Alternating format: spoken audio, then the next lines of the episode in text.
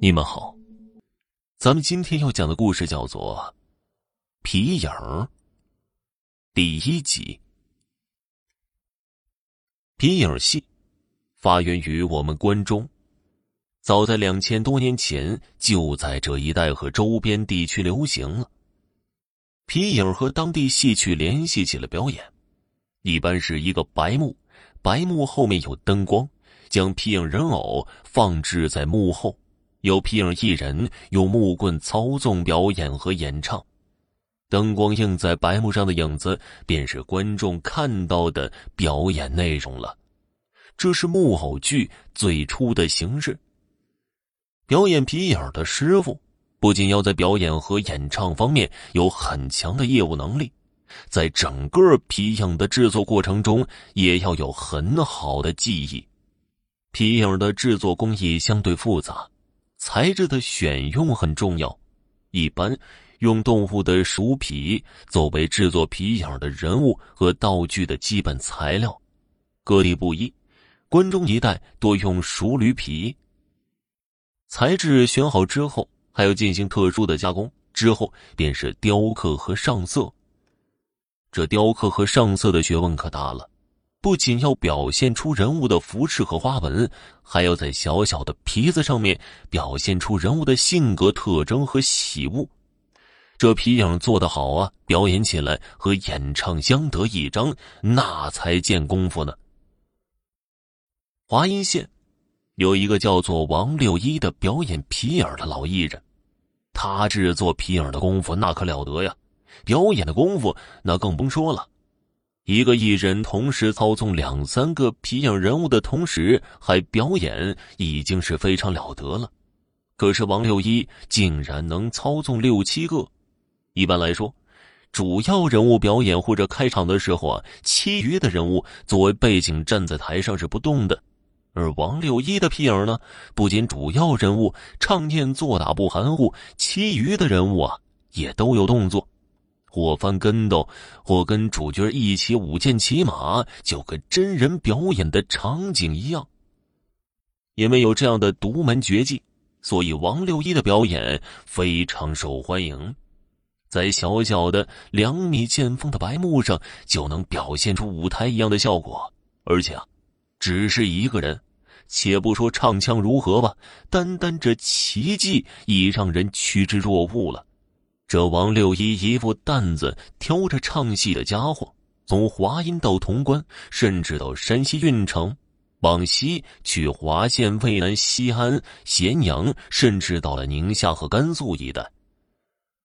五爷很早就发现了一个问题，尽管他也很喜欢这个王六一的皮影戏，王六一走过的村寨，总有几个孩子要得失心疯。这失心疯是一种精神疾病，民间俗称“走了魂儿了”。得了失心疯的孩子，一般精神萎靡，不慎言语，有的则又哭又唱，有的则昏昏入睡。平日靠父母喂养，很多人家因此让五爷帮忙招魂。可是无论五爷使出多大力气，招魂幡挂的再高，也没有任何作用。于是。众人见五爷都没法子了，这才觉得这事情怕是有古怪。可当时村里的一个大户人家，贾家的大孙子，在王六一演完戏之后走了不久，也得了失心疯了。这可是一件了不得的大事啊！那天晚上，整个村子的人都被王六一的皮影戏吸引去了。一些孩子更是好奇的在整个后院跑来跑去。这小子叫贾顺利，平时呢是一个非常喜欢吵闹的七岁孩童。而五爷被招到贾家，见到那孩子的时候，汗都下来了。这孩子满脸青紫的颜色，似乎连气儿都没有了。五爷刚给孩子号了脉，那孩子就开始抽搐，并开始说胡话。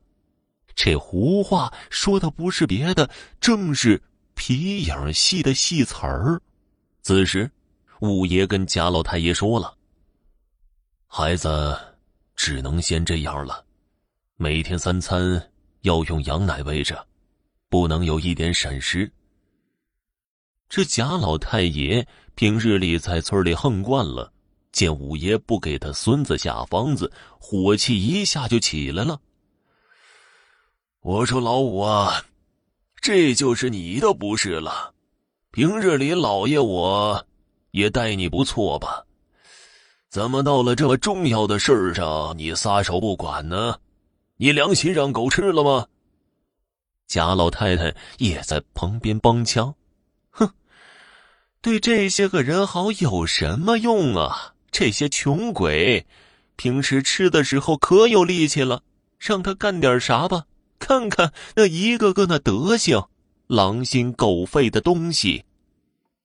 五爷只好跟老太爷回话：村东头也有几家出了这事儿，我也没能给救过来。这事儿我正在想着呢，您就放心吧，我一定把孩子救回来。贾老太爷劈头盖脸对五爷就是一顿，哼。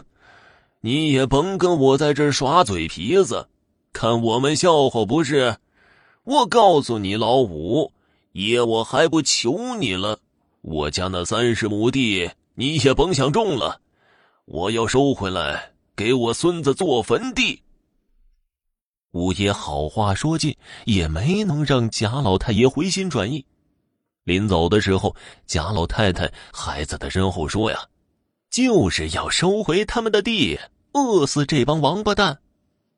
五爷气得没办法，人在屋檐下不能不低头啊！给别人当佃户，怎么也不能得罪东家呀。虽然受了一肚子的气，但是五爷也了解到了很多情况。通过这些，五爷算了一次密卦，将事情也就猜到了九分。他并不声张，也不行动，即使在贾老太爷收回地的时候，也没有说一句话。他在等待一个机会，这个机会完全可以让那些孩子恢复健康。可是他并没有算出来这场意外的原因和具体事由是什么，所以在王六一找到他的时候，他很得意，仿佛志在必得。按照他的想法。只要王六一来找他，那些孩子被抽走的部分魂魄就能立即回来，而自己租种贾家的地也自然而然的就能继续的种回来了。可是王六一愁容满面的样子，让五爷也感到有些不妙。果然呢，事情并非按照五爷原先算出来的那样发展。王六一是一个皮影戏的表演好手。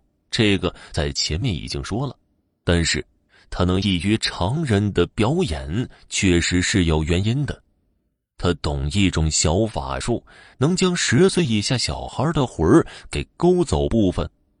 当然，他勾走孩子的魂儿也是有用处的，就是要用这个孩子的魂儿表演皮影戏。他把孩子的魂儿封在一个个的皮影人偶里。表演的时候，只要家伙一想这些魂儿，就能控制人偶在台子上跳跳打打的，甚至有的还能唱上两句。而被勾走魂儿的孩子就会变得痴痴傻傻的。可是，孩子的魂儿也不能在皮影里封印太久，三年是大限。如果超过三年，孩子长得与原来变化太大，就很难再恢复到原先的肉体上去了。